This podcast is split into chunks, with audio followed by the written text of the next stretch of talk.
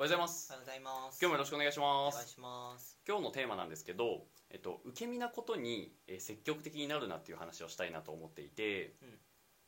えっと、なんか積極的と主体的って、まあ、ちょっとある意味相反する言葉じゃないですか。積極的と主体的、間違えた。えっと消極的。消極的。積極的と消極的。主体的の反対はなんだ受け身？客客体的。客体的。ちょっとあんまりまあ扱いづらい客観的とか、あーなんか。主観と客観。要は主体と客体。なんか自らやるかそれともなんか言われて強制されてやるかとかうんうん。なんかそのちょっと相反する2つをちょっと並べて考えてみたいなと思っているんだけれども、うんとまあ、なんか積極的にやるっていいことじゃないですか。一般的には、うん。何か例えば「うんまあ自分はこれやります」とかうん。例えば積極的に勉強してますとかうん。積極的に、まあ、この課題に取り組みますとかうんまあまあいいことな気がするじゃないですか。うん。し実際にいいことな時は多いだろうと思いますと、でただなんかちょっと落とし穴があるのかなっていうことをちょっと最近気づいたことがあって、なんか一番わかりやすい例をなんかかい喋ってみようと思うんだけれどもうんうんお母さんにうん「あんた勉強しなさい」って言われてうん。宿題が与えられたからその宿題に積極的に取り組む。うん。なんかこれってけ結果だけ見てみると宿題に一生懸命取り組んでるじゃないですか。うん。まあそれ自体はいいことな気がするんですよ。うん。けどなんかその背景には、まあ、ある意味言われたからやっているとかうん。なんか自分主導で始めたわけではないというかちょっと一瞬受け身の要素って入ってるんじゃないかなみたいなうん。ことを思ったんですね。うんでなんか似たようなことって全然いっぱいあるよなと思って、うん。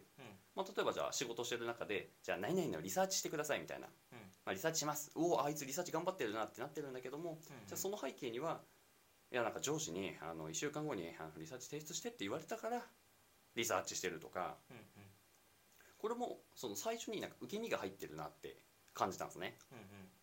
で、まあ、ももちろん悪いことではないしそういうこと多々あるな当たり前だなと思いながら一方で本当の積極的な人うんはあ今のこの会社の状況的にやっぱりここに取り組む必要がある着手する必要があるなと。うん。そのために、まあ、まずはこのリサーチが必要なんじゃないか、うよしじゃあリサーチしてみよう。おおリサーチ。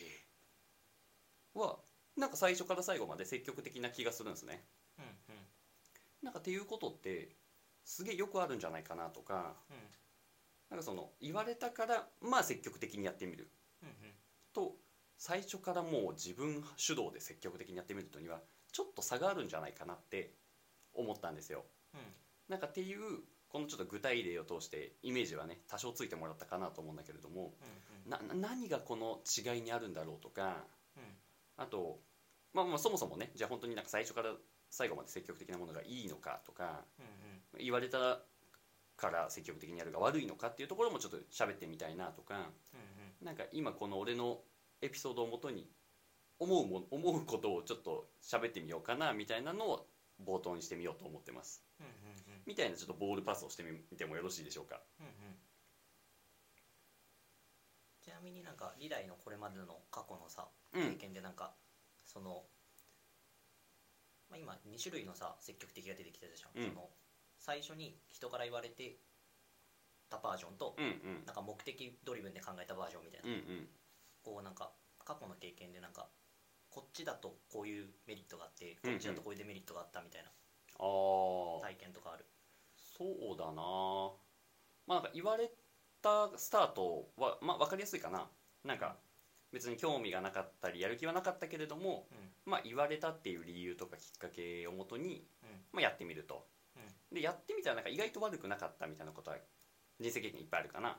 うんまあなんだろう。いやなんか簡単なところでいくとお風呂に入りなさいとかもちょっと近いかな。あ歯磨きとかね。あ そうそう。うん。最初は面倒くさいしやりたくないんだけど、まあ、言われて仕方なくやったら、まあ、終わった後はちょっと気持ちいいとかうんすっきりしたっていうふうになるし、あ入ってよかったな歯磨いてよかったなって思うとか。うんうん。なんか些細なレベルで言ってもそういうのがあるかな。勉強とかうんなんかそれこそもっと大きななんかし進路選択みたいな意味でもなんだろうじゃああの高校の説明会は受けてみなさいとかさ、うんうん。うん、なんかほ夏季補習受けなさいみたいな。うんうん のもまあ近いかな。っていうなんかメリットはありそう、うんうん。まあ、デメリットは最初うざいみたいなね。うんうんうんは今思いつきました。うんうん最初から最後まで積極っていう意味でいくと、うん、なんだろう。なんか思い浮かべるのはうん。うんななんだろうな大学の授業をすごい思い出していてうんうん。なんかあれも、まあ、90分基本的には受けなさい。で課題やレポートリアクションペーパー出しなさいみたいな。うんそうだね。その基本的にはなんかあの受け身からスタートすることが多いかなと思いながらうんそうなんかあの一瞬それると先日友人になんか大学で記憶に残ってる授業とかありますみたいなうん。を聞かれて基本的にないんですよ。まずね。でもいくつか23個授業がう思い浮かんでうん。それなに共通してるのは結構自分から学びに行ってたなとかうん面白いからとかもっとやってみようと思って自分で本読んだりとかなんかレポートのためにもちょっと時間投下してみたりとかうん。積極的にやってたものをすごく共通点で見出していてうん結果的に学びになってたりとか記憶に残ってたりとかってなってるんですよ。うん。なんかって考えるとそのなんか積極的なせなんか最初から積極的っていうところでいくとななんだろうな。なんか自分の糧になるというかうんうん。うんなんかなんだろうな。割と嫌な気持ちはない。強制されてる感覚はないんでモチベーションにつながるとかうん。学びも多いしまあ糧になる、まあ、あとなんだろうな。うん、まあ、面白かったりもするかな。割とね。は今なんかちょっとそういう具体エピソードを思い出してみて喋ってみました、まうんうんうん。あそんなまとまりきってるねわけじゃないんだけれども。うんうんうん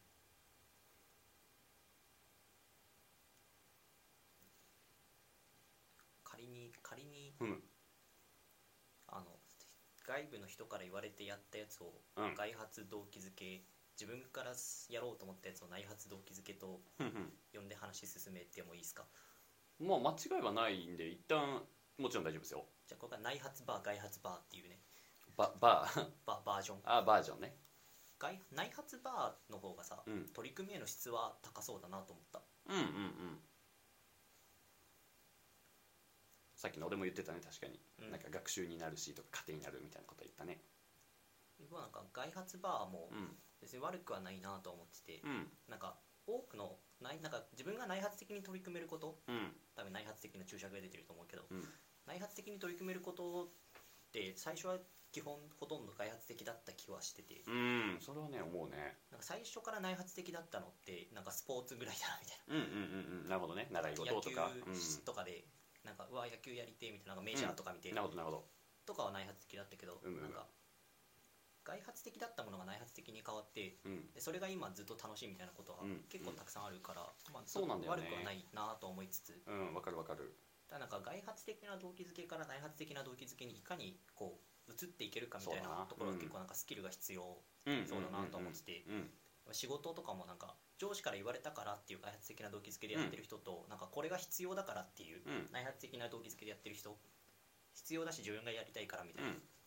だとなんかその最初から最初から全員が全員なんかこう内発的にまあこう動けるわけではないと思ってて、だんだん慣れるようになるんだろうなと思うんだけど、それをいかに早くこうスムーズにできるかみたいな。うんうん。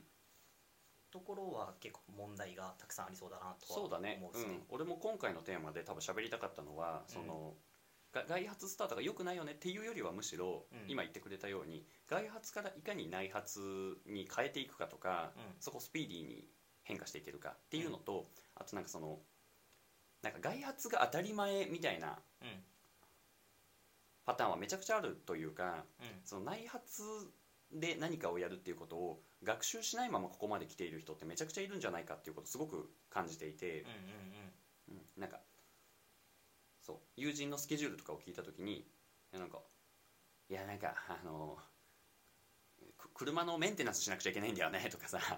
うんうん。なんだろうあとなななんだろうな。いやなんかあの本返さなくちゃいけないからさみたいなレンタルしてたやつみたいな。うんうん なんかなんか強制されてる予定ばっかじゃんみたいなことをちょっと思ったんですよ。あああっていうのを思ってってなった時にでもなんか別にそれ当たり前というかうんうん。え分かるのよ。なんかそのあ火曜日の夜にはレポート提出しなあかんとか。うんうん 木曜日までにレジュメ作らなあかんとかは別に分かるからあれなんだけどでもなんかそれでもなんか内発的に取り組むものもある人と、うん。いや本当になんか外発的なもの開発的な動機づけのものしかない人ってやっぱちょっと差があるのかなみたいな。で確かになんか自分の好奇心に従って内発的に何か取り組むとか、楽しみながらやってみるっていう経験とかって人生ってそこまで多いからいくと、さっき藤代君も言った通りいやいや部活とかしかみたいなって言ってたし、学校ね小中高思い出してみてもそんな暇なかったじゃないですかおおよそ多くの人が自分たちもきっとそうだしね主体的にやったのはテレビ見るぐらいで そうそうそうそう。アニメ見るとかね。そうそうそう。だからそう。ってなった時になんかあの一つの、まあ、ある意味課題はその外発的が当たり前と思っている人に対してうん。なんだろう。ちょっとだから内発的な動機づけのなんか選択肢というかうん。あの手段あのっていうものがあるんだよみたいななんか伝えるきっかけにもなったらいいなって思う。でなんかこれちょっと本当チープなあの発言に置き換えるとさ「いや好きなことないんですよね」とか。うんうん「いや別に何も興味持てないんですよね」に若干近い要素があるかもしれないね。なんかあの Q&A によく出てくるようなさそのお偉いさんに質問するときに好きなことをやりなさいって言われたときに「うんすいません好きなことがないんですけど」みんなちょっと近いかもしれないね。うんうんうんうん。っていうのをちょっと喋ってみたいですね。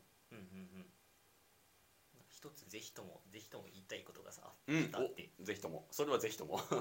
なんかあのここれ俺が呼んでるだけね、はいよ。あの強制されてる不利病っていうほうほうほうほ 名前をつけてる病気がある、病気ではないけど、うん。なんかよく人間がこうなってるよねっていうのがあるんだけどなんかその本当は自分が選んでるはずなのに、うんうん。なんか外部からいかにも強制されたかのような振る舞いを見せるみたいな。うんうんうんでこれだけ言っても何のこっちゃねんって思うから具体例を説明すると,、うん。えっとなんか大学の授業とか例えばだけど、でなんかそのは火曜日までにレポート出さなかんみたいな。おさっき俺が言ったやつだこれってなんかさかんってなんか外部の人からやれって強制されてて、うん。でやらされなんかそれ他に選択肢がないみたいな。っそうだね。ていうようなものをいかにも彷彿とさせるけどさ、うん。よくよく考えるとなんか単位を取りたいっていう自分の意思が先にあって、うんうん。で自分は別になんかさ課題出さなかったらなんか銃で撃たれるわけではないじゃん別に、まあそうだね。それなんかその強制的に体を動かされてさ装置みたいなのにつながれて課題やらされるわけではないじゃん、うん。別にやらないでおこうと思えば別に家で寝てられるわけじゃん、それでもやるっていうのはさ単位が欲しいからやってるわけじゃん。うん。なんかそこにさなんかこう自分は何か目的とか別の手段何かやりたいことがあってうん。で授業を受けてんだよっていう、うんだから単位が欲しくて授業を受けてんだよとかお金が欲しいから仕事してんだよっていうのを自覚しないまま他にあったかも選択肢がないかのようになるほど。仕事しなかんとか、うんうん。なんかレポート出さなかんって言ってるけど、うん。別にレポート出さなかんってそうなんだけどうん。別になんかその単位が取りたくて自分でそれを選んでるレポートを出すっていう道を選んでるんだよねっていう、その自分が選んでるんだよっていう自覚がないまま、うん。なんか外部から強制されてしょうがなくやってますみたいなのが100%ですみたいなうん。感じの振る舞いをする人のことを強制されてる不利病って呼んでんだけどうん勝手に。うん。別に病気ではないけど強制されてる振り振る舞いをする人みたいな、うんうんうん。なんかでもよくあるよね。よくあるしすごくわかる。別に俺も当事者だなと思ってたしね。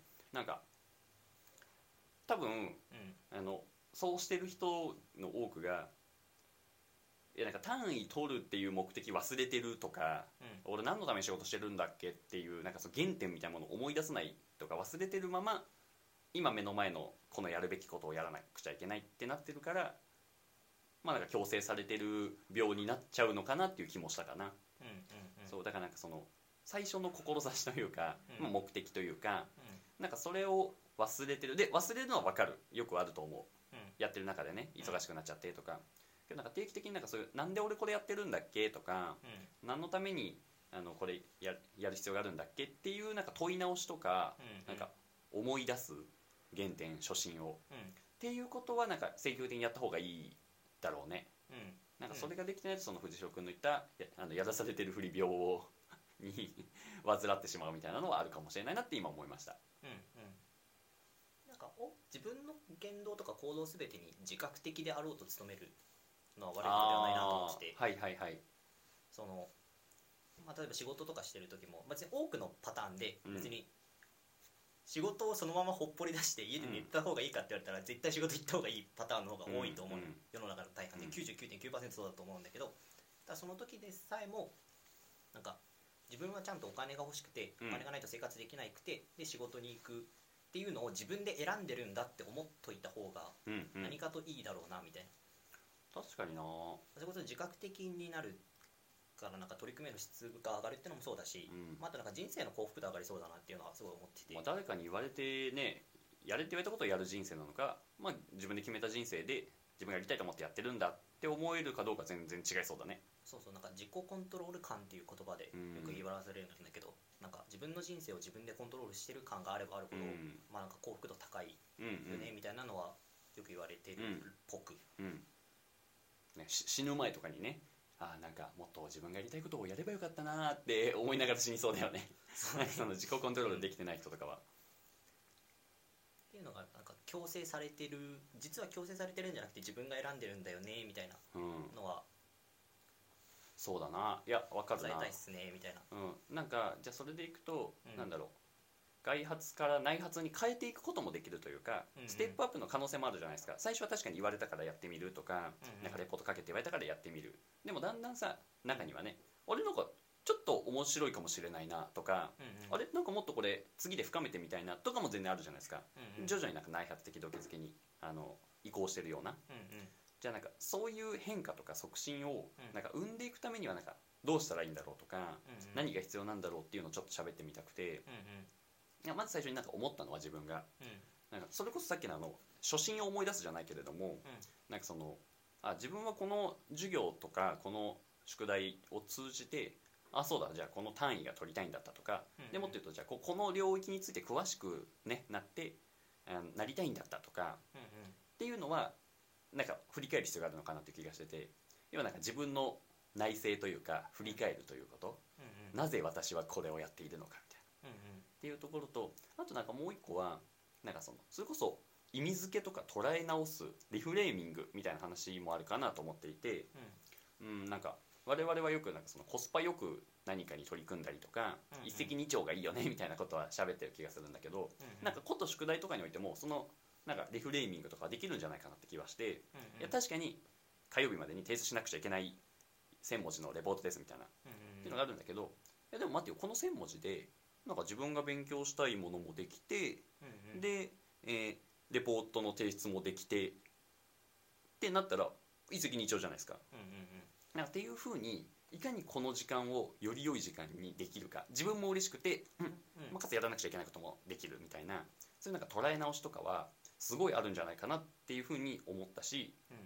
割とその内発動機づけに移っていく人たちはなんかそういうあどうしたらこれを面白くね取り組めるんだろうとかうんうん。どうせだったらあの自分の役に立つためにもやってみようみたいな自分がっていうのもあるんじゃないかなって気がしたかな。っうんうん。ていう自分の意見水本の意見と、まあ、合わせてなんかその外発からまあいかに内発へ持っていくかっていうところをちょっとぜひ聞かせてほしいですね。うんうんうん。なんか回ではないんだけど、うん。なんか問題の本質っぽいなと思うことが一個あってなんかうんとなんか認知的不協和が起こってそうだなっていう気はすごいしててあのなんかこの時間を例えばね今今の話でいくとこの時間をもっとより良いものにできるっていう前提に立つと結構いろんなものが見えてくるよねっていううんうん話だったと思うんだけどなんか例えば強制されてるんじゃなくてこう自分がもっとこう内発的になるためになんか使えるための時間になるんだみたいなこの1時うん間はみたいな、自分でなんかこう自分のためになることを探そうみたいなうん。前提に立つとなんかいざやってみて達成されなかった時結構傷つくよなってすごい思ってて、あーまあそれはあるかもね。結局無意味な時間になっちゃった。はあはあるよね無理だったみたいな、うん。そうそう。やっぱ仕事を自分の喜びに変えようみたいな、うん。思ってやりに行くと、うん。まあ、意外となんかできたりするんだけど、それできできない最初一一瞬で最初からできるかって言ったら多分無理じゃん、ちょっと時間かかるじゃん多分、うん。あー今日も別に仕事つまんなかったわはなるよね。そうそうそう。なんかそれってすごい精神的に負荷かかるよなって。なるほど。強制されてると思っちゃえばさうん。自分は仕方なくやってるんだと思えばさ自分のせいではないじゃん、ね。その時間がつまんないのか、うん。ただなんかさこうその時間を楽しい自分の内発的なものに変えられるっていう自覚を持った瞬間にさ、うん。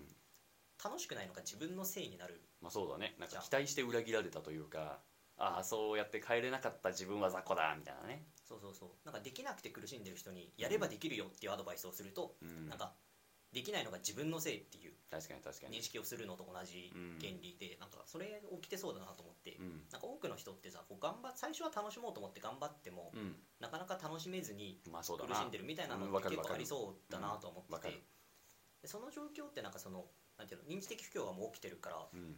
つまんないっていう現実があってそこに目を向けると傷つくからさうん。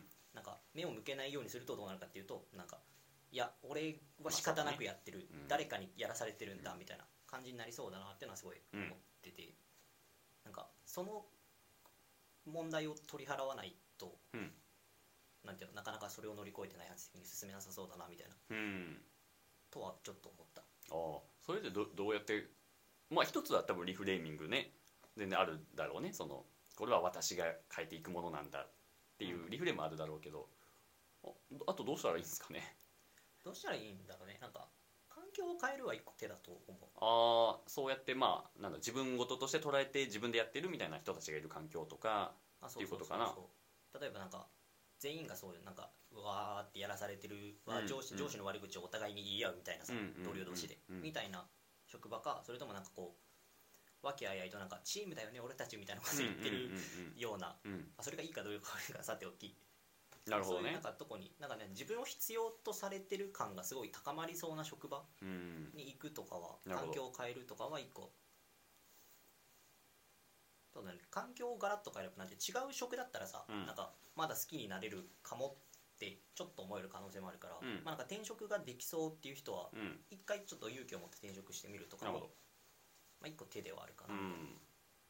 なるほどね。のと、まあ、あと何？筋トレするとかえー、なんか急にありきたり脳筋な。脳筋のソリューションだけど。インドルとかでもまさにそっか。なんか自分が頑張れば頑張るほど胸板は熱くなるしあそうそうそうそう。腹筋は割れていくみたいなそういう話ですか？なんか自己肯定感を育てるじゃないけど、まあ、ペット育てるペット飼うとか、うん。まあ、筋トレするとか、うん。うんなんか花育てるとか、うんなんかそういうちっちゃいところから始めてみても。あでもそうだね。ちっちゃく始めるはそうかもしれないね、いやなんかそのそれこそなんだろうなんか基本的に外発的動機づけで生きている人が多くな気が勝手にしているし俺もまたそうな部分はあるんだけど、うん。まあ、その中でもなんかちょっといや例えばじゃあなんか俺の今だったら組織開発の領域はいやもう今面白がって学んでるよねとか、うんうんなんかそのためのなんかファシリテーションやワークショップって面白いなみたいなうんうんこれなんかああ自分から出てきてるなって思うんだけど、うん。別に昔の自分がそうだったからいくと別にそうじゃなかったしとかうんうん。うん。なんだろういやだから宿題やってみたいな。別に今でもそういう要素あるしみたいな部分あるしみたいな思うんだけど、うん、なんか人生の中で少しでもなんかそういう要素が増えてくると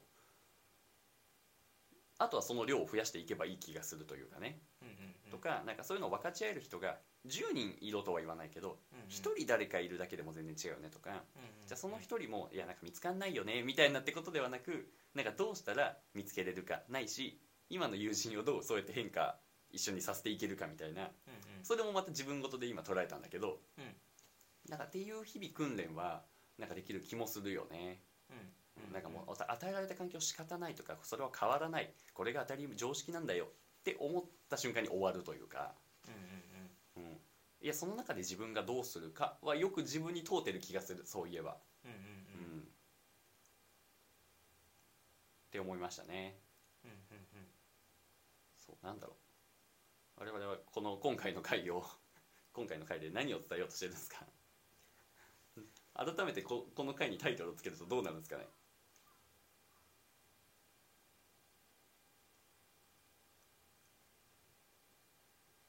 なんか話の中心点がさ、こううん。内発的外発的動機づけにフォーカスしちゃってたけどうんうんなんか最初の原点ってさ、うん主体的の話だった、うんうん主体的じゃない積極的か、うんうんその人はどうなんか今振り返ってみて。まあどうだから積20分ぐらい。極的っていうところと内発的動機はかなり紐づくよなって思ってたから、うん。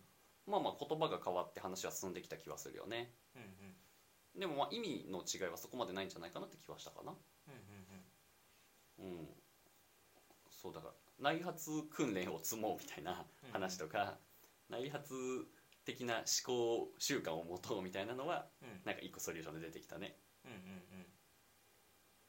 なぜなぜ内発的たるべきかみたいなうん。のって話したっけ？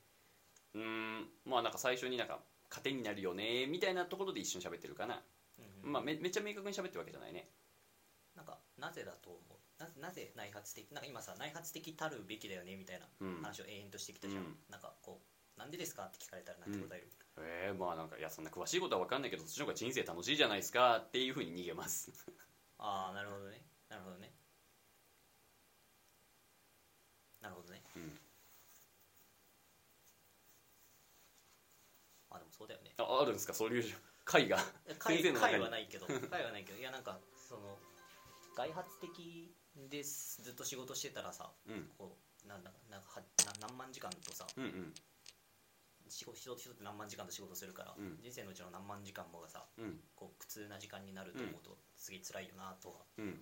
思ったっすいねやほらだから人生が幸せになるじゃないですかそっちの方が楽しくないですか？っていう。俺のこの荒い回答に つながっているんじゃないですか。ちなみになんか自由なさプライベートな時間って人って主体的に動いてるのかな？それでいくと。もなんか内発的に行動してんのかな？プライベートな時間は。ういやまあそれでいくとそうじゃない場合もあるんじゃないかな。いやなんか例えばだけど今日は友人と映画に行かなくちゃいけないから映画行ってくるね みたいなのはこれ最初のなんか主体せあの受け身的積極だよね、まあ、っていうこともあるじゃないですか。まあ、とか我々だって本当だったらさ今日は友人と昼ご飯食べに行くんだ。わーい嬉しいじゃん。うん。うんけどああ今日予定入ってんだみたいな。ああまあ行ったら楽しいんだろうけど。はあわ我々あるあるじゃないですか。めっちゃあるそれ でこれを必ずしも積極とかね内発的って言われるかどうかでちょっと難しいよね。うんうんうんっていうことがプライベートにもあるんじゃないですかね、なるほどなるほど。まあ、もちろんなんか全部を内発的にできるかでいくとねまあ難しいしうん折り合いをつけていくとかも必要なんだろうけど、うんうん。まあ、その中でも自分の努力してて変えれるものはやっぱ変えていきたいなとは素直に思うかな、うんなしそういう向上意欲向上心を持った人の方がなんか、まあ、今後のなんか仕事していくとかなんかより良い人生にしていくっていうところでもなんか活躍しそうなうんうん。気がしますねわからないけれど。それでいくとなんかさこう目的なぜなぜそうするべきかみたいなのでいくとなんかさこう今この瞬間を楽しむ癖をつけるみたいなうんうん。のあが近いあなるほど。気はした。知らないけど。あでも確かにな。うん。そうだね。なんかゆ人生をゆ今この瞬間を有効活用するとか、うん。ちょ今この瞬間をより楽しくするようになんかちょっと努力を傾ける癖をつけるみたいな。うんうん。のをするだけでなんか人生のあらゆる時間がもっと楽しくなるんじゃないかみたいお確かに。なはすごいしし真なテーマだと思う。あーそうだね。同じことを言うんだけどいやなんか結局なんか未来のどっかにおいて幸せになってたいはまあわかるじゃないですか。うだから40までにこうなってたいみたいな、うん。知らんけど。でってなった時にじゃあじゃあそっから約今から20年間あるとしてさうん。二十歳でみたいな。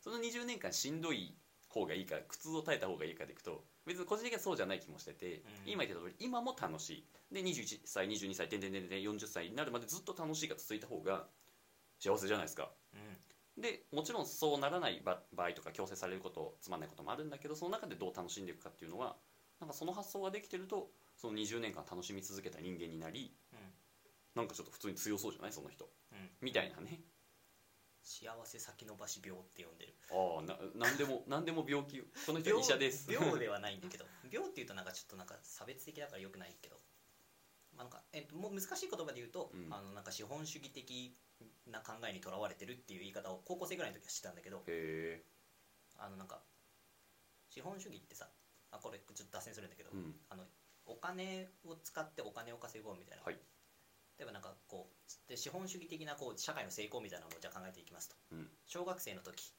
中学校受験中学いい中学に入るために頑張って勉強しなさいって言われるじゃん。で中学生の時いい高校に入るために勉強しなさい。で高校の時いい大学に入るために勉強しなさい。で大学生の時いい会社に入るためにいろいろやりなさいみたいな。で会社に入ってから出世するために頑張りなさいみたいな。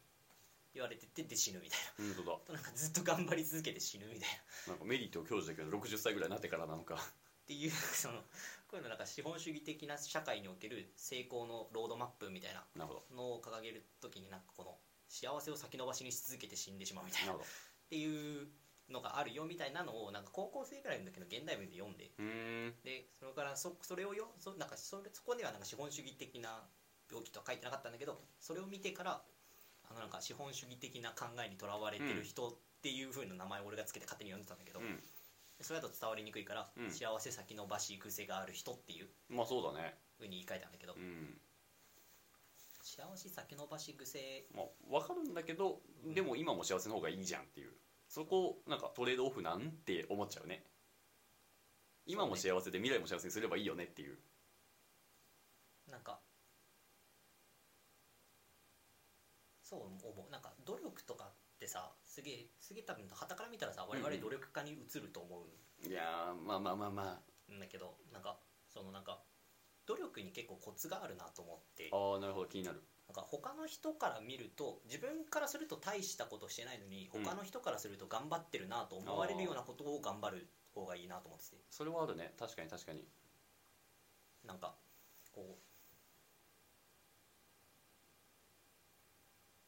例えばだけどさ何か頑張るのって、まあ、なんかそこの先に目的があるじゃん。うん。努力を苦痛だと仮定するな。ら、うん。まあ努力を気持ちいいと仮定するなら別だけど、うん。た例えばだけどなんかなんか頑張って勉強しようとかは大人社会人が頑張って勉強しようって思う時って大概なんか 学問を深めたいとかいう理由ではなくうん。なんか出世したいとかうんうん。市場価値を上げたいみたいな動機づけのパターンがすげえ多いなっていうイメージあるんだけど、うん例えばなんか市場価値を上げたいみたいな目的だとするならさ、うん。勉強が。なんかそれって苦痛な勉強じゃなくて楽しい勉強をしながらうん。市場価値も同時にアップする方法ないかなって考えるとうん。うん意外とあったりするうんうんんだよねっていう例えばだけどなんか自分がやっててそんな苦痛じゃないけど、うん。相対的に見てうん。これを苦痛だと感じるのが多いみたいな。うんうん。作業を見つけることさえできれば、うん。なんか楽しんで努力をしながらうんなおかつなんか得たい結果も手に入れられるっていう一石二鳥な状態になるなと思ってて、なんかそういう状態をいかにうん。作れるかみたいなうん。のをやればなんかずっと楽しく努力を続けながらなんかいい結果も手に入れるうみたいなん。のができそうだなと思っててなんかそれをやる意識がそもそもあんまりないまあ人が多そうだね。いなみたいなイメージはあって、でその意識がないとさ、うん。なんか例えばだけどなんか受験勉強とかの苦痛と同じ苦痛をずっと味わうことになって何か頑張ろうと思うたびに、受験勉強とかってさその指標が1個しかなくてうん。ライバルがたくさんいて努力しても上には上がいて、うん。っていう世界で永遠となんか で他の喜びもないみたいな、っていう苦痛な努力を永遠とやっていくことになるけど、その先に苦痛の苦痛の先に得たい結果があるみたいなっていう世界線になるけどなんかそれってなんかさその価値観が一点に絞られてるというか、うん。なんかその多様性がないというか,、うん。なんか同じレース同じか自分の車車な車は人それぞれ違うのになんか同じレース場と同じレース先と走ってるみたいな、うん。人の個性はそれぞれ違うのに。そうだね。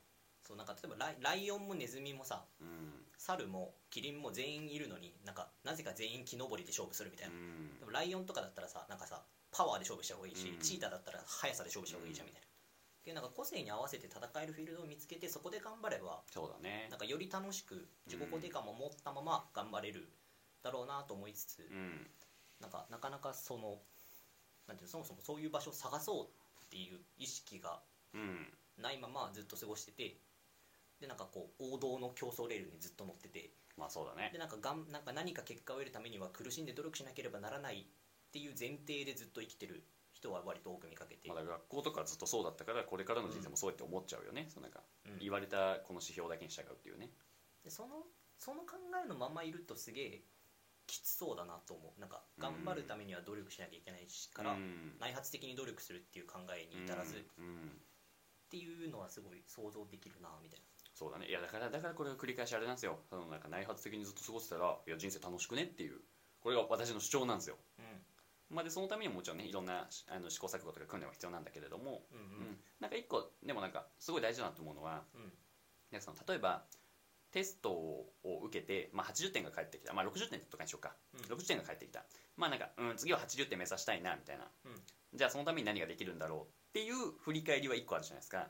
うん。でこれは、えっと、重要でありちょっと一つの視点は抜けてると。うん。っていうよりはテストを受けて60点が返ってきた。え振り返りのタイミングでそもそも俺はなんでこのテストを受けてるんだっけ？何目指したいんだっけ？から振り返る。うんこれは初心初心を思い出すと最初に近いんだけど、うん。ってなった時にあ俺はそうだ。あのこの、えー資格を獲得する。そしてこの資格を通じてこういう仕事をやりたいから今このテストを受けてるんだったみたいな、うんあれってなった時にこのテストだけを80点にすればいいんだっけかでいくといや待てよ。これとあれとそれもあるなみたいな。うんってなったらあじゃあ一旦60点で他のやつもちゃんと見に行ってみようみたいな。時間的にもねそっちの方が早いだろうしとか。でまた戻ってきてからやってみたらきっと点数上がるぞみたいな。うんうん。でなんかそのただ目の前の何かを振り返るだけじゃなくてその背景とか根本みたいなところまで振り返ってあげる。うんうんうん。となんか正しい方向にフィードバックされていく進んでいけるんじゃないかなという気はしていて、うんうん、なんか常になんかそのまあシンプルに言うとなんか「わーい」みたいなのを問う、うんうんうん。なんでこれやってんだっけとかなんで俺これやる必要があるんだっけ、うん何何目指したいんだっけみたいなのはめちゃめちゃ重要だろうな、まあ、振り返り癖をつけようぜっていう話なんですけどね、うんうんうん。とは思いましたちなみに今のをあの学習の話でいくと、あのシングルループダブルループっていう話なんですけど。おうん。いやなんかぜひ。あのさっきのそのテストだけを振り返るのはシングルループ。まあ一周の学習なんですけど、うん。シングルのループだからね、うん。けどあのダブルループっていうなんかその、まあ、より根本に戻って振り返るとか、でそれを自分の次のアクションにつなげるっていう、うんでなんか、まあ、定時学習と工事学習とかって言われたりもするんだけど、まあ、定時の学習テストの点数よくしよう。で工事はなぜこれやってるんだっけより良くするにはどうしたらいいんだろうっていう、うんまあ、だ振り返りとかなりね学習って紐づくんでしっかり振り返りしてあげようぜっていう俺の理解があるんだけど、うん。っていうのを今あのテストを例に喋ってみました。振り返り癖をつけましょなんか工事に行けば行くほどさ Y っていう問いに近づいていくじゃん。まあ、Y は出てくるね。なんか一個すげえ問題になりそうだなと思うことがあって、うん。なんか例えばさ子供がなんで勉強するんだっていう問いに向き合った時にさ、うんうん。答えを自分で出せるかって言われると、うん。めっちゃ厳しくねっていう。うーんまあそうだね。うーんなんかそれでいくとその子供の年齢にもよるんだけど、ん。え例えば小中学生とか義務教育段階でいくとうん。あの彼らはいやなんか究極自分たちで学ぶことができない人たちって取られられてるから、まあ、一定義務っていうのを課せられて、うん。まあ、学んでいくんですよ、うん。まあ、だからある意味しょうがないなって個人的には思う。うん。でじゃあそれが高校生以降っていうのと別に義務教育ではないから、うん。まあ、そういう問いを考えたりとか与えるはめっちゃ大事な気はする。もちろん答えに至れるか至れないかは別としても。うんうんうん。うん。とは思ったかな今えた高校生の時とか。めっちゃ考えてためっちゃ考えてた。めっちゃ考えたけどいやなんか人生面白くなるために勉強するっしょみたいな感じだったかな。めっちゃ適当に言ってるけど。っていうとこまでは考えてた。別になんかやらされてるっていう気はしてなかったかな。やらされてた部分もあるけど。いやでも多くの人はそうやって考えてないんだなとは思ってた。同級生とか見ててね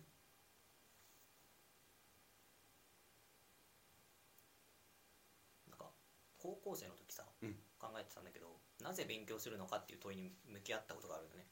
なんかその時に出た答えの一つがさ、うん。なんかそもそも教育ってなんかななんで教育があるのかなと思って調べたのはい。ねそしたらなんかその戦時中とか、うん。もっと前、うん。明治時代とかに、なんかその優れた人材をうん。こう社会に輩出して、うん。で国の国力を高めていくためのうん。歯車というか装置の一個としてうん。作られてるみたいなまああながち間違いではないね。でなんかそれの制度がずっと続いててで今も続いてるっていう、うん。でそこに入っててでその学校ってもの出てないと、うん。なんか社会で仕事とかを得るときにうん。不利な条件とかになったりする、うん。ゆえに学校は出なければいけないもの。うん。で学校出るためには、まあ、勉強はして勉強がよりステータスの指標になるから勉強しなきゃいけないっていう理由で勉強してたんだけど、うん。めっちゃつまんなかったんだよね勉強、うんまあその理由だとつまんないわな。そうそうそう。なんかなぜに向き合った結果、うん。割と論理的に考えてたつもりなんだけど当時のうんうん。自分、うん。その結果なんかこうあれ？みたいな。うん。なんか勉強しょういやしょうがないから嫌なあかんものだなっていううん結論になって、でまあなんか苦痛のままずっとやってたんだけど、うーん。なんか何か当時の自分にうん。言葉を送るとしたらああなるほどね。いやなんかい今いや苦痛のまま勉強してるより俺より賢いんかいっていうのはちょっと心の中で思いつつ。ずるいな。まあでそういうやつはいっぱいいる。そういうやつはいっぱいいる同じ大学じゃん。そういうやつはいっぱいいるんだけど。俺は楽しみながらやってるのはそんなに成績が良くなかったからね、うん。まあまあえっとそうだいやなんかいや藤代君に対しての過去のねツッコミを入れるとうん。いやなんか別にさその教育構造とかって究極どうでもいいじゃん。自分の人生には。え実際にそういう歴史はねあっただろうけど、うん。でも俺が今ここで学んでるに過去の教育の歴史とかで究極関係ないというかまあどうしようもない気もしちゃうんよ俺は。うんうんでなんかどうしようもないことに対しては別に放っておけばいいんじゃねって思いうん。うん。いやじゃあなんかまあまあ今これ学んでて別に面白いこともあるみたいなのがすごいあってなんか知識を入れれば入れるほど人生って面白くなるんじゃねえか仮説があって、うんうん、なんかそれ思ったのは大学1年生の時になんか高校受験大学受験でさなんか文文系和歌とか学ぶじゃないですか知識入れるみたいな。あったね。松尾芭蕉みたいな。まあまあ一個そういうのがあって「あんつまんねえ何のために勉強しとんねん」みたいな思ったんだけどうん。なんかある時旅行行った時になんかあのなんか石碑があってこれは松尾芭蕉がここで歌を読んだ場所ですみたいな。ほにゃほにゃほにゃみたいな。これだみたいな。うんうん。こんなところであいつはこれをこの景色を見て読んだんだみたいなのを思った時にあれ？あの時の知識バカ面白いじゃんみたいな。あれ？人生で勉強し続けたらこういうことめっちゃ多いんじゃね？みたいな。うん。興奮するわって思ったっていう体験がありうん。ってなってくるとなんかその教育の歴史がどうでもよくてうん。なんか俺は今ここで面白いみたいなことが発言したんですよ。知識入れれば入れるほど面白いじゃんみたいうん。ななんか漫画とかアニメ見ててもさ何かちょっとそういう哲学者の言葉を引用してみたいなのもあったりするけどさ。うん。それはもう元ネタ分けるから面白かったりするんだよね。うんこれもなんか俺人生楽しむコツだなっていう気はしてうんなんか故になんかずっと楽しんで学んでる気はするかな。うんうんうん。なんか広い世界のことなんかどうでもええやん。自分が面白くね過ごすためにそのための手段として学ぼうぜって思うかな俺は。うんうんなんか他のやつなんか知るかっていう。これすげえ大事だなと思うのがそのなぜかと問うだけでは不十分で、うん。そのなぜかの なぜかに対しての解うん。をなんかきちんと正しい解にみなんか内発的動機づけにお至りやすい解にうん。導いてくれる存在がいるかいないかって結構重要なファクターだなと思った。ね。今の聞いて例えばなぜ勉強しなければならないかって一人で考えるだけだと、うん。なんか途方もない回にな。行ってしまう可能性は全然あって、でなんかそういう時になんか今みたいにこういう風な捉え方をすればより楽しくできるよっていうなんていうの考え方を外部から入れてくれるというか人がいるいないでだいぶ話変わってきそうだなとは思なっててるほどね。なんかこうなぜかと問い自分でなんかなぜかって考えようねっていうのを伝えれば、うん。なぜかと考え始めることは多分誰しもができると思うんだけど考えた結果うまくいくかうまくいかない人が分かれてくると思ってて、でうまくいく人は多分うまいから物事を捉えるのが、多分そのまま勝手に生きていけると思うんだけど、うん。なんかうまくいかない人の方が多そうだなみたいな。こうなんかなぜ仕事しなければならないのかうーんって考えてどうんまあそうだね。わかるわかる。これってさうん。この自分にとって都合のいい考え方を見つけてるだけじゃん別に、うんそうだね。でそれって物事を多角的に捉えて、うん。いろんな面から物事を見てみてであ自分の価値観と一番マッチするぞこれはっていうのを選び出してきて、そうだね。で学べば学ぶほど人生が楽しくなるからだよっていう考え方に落とし込んで、うん。解として提示してるわけじゃん、うん。それ自分でやろうと思うと結構な認知まあハードルがあるなと思って、うん。それをなんかこう外部から手助けしてくれるないしは確かにね。やってくれる存在みたいなのをいかに探すかみたいなところにも結構問題はありそうだなみたいなのは聞いてて思ったっすね、まあそうだね。なんかゆえになんかシンプルなあのアクションとしてはまあみたいなこういう真面目な話みたいなのをうん。同級生や友人と喋らなかったじゃないですか。うん喋、れる人なんていなかったじゃないですか。うん。その中で一人でもいいからなんかちょっとこういう真面目な話も喋ってみる。で終わってから「ふう面白かったね」って言い合える人がいるだけでも全然違うかなっていう気はしていて。うんうん。うん。なんだろう真面目な話できる友人一人見つけようよはめっちゃ思う。んうんううんかな。俺もやっぱそういうのが少ないけどいたしそういう存在にすごい助けられたし。うん。うんうんうんって思います。藤代はそうだななんか本読むは一個そうだね。いいアンサーな結局なんか誰かのそういう主観とかをうん。足がかりにできるんだよね、そうそうそう。この人めっちゃわかるわっつってね。いろんな角度からものを考えられればられるほど多分動機づけってうまくなる、うんと思うんだけど。うん。それはねお思いろんな物事角度から物事を考えられるようになるためには、ううん。なんかいろんな角度から物事を考える経験をたくさん積むしかないと思ってて。そ,、うんでそれどうするかっていうとなんか自分じゃない視点を持ってる視点からの考えたものを見ればよくて、うん。それってなんか他人の書いた本とか読めば、うん。なんか他人の視点を手に入れられるから、うん。いろんな人が書いてるいろんな本をたくさん読んでいけば自然となんかこう、物事をいろんな角度から見る癖がつくうん。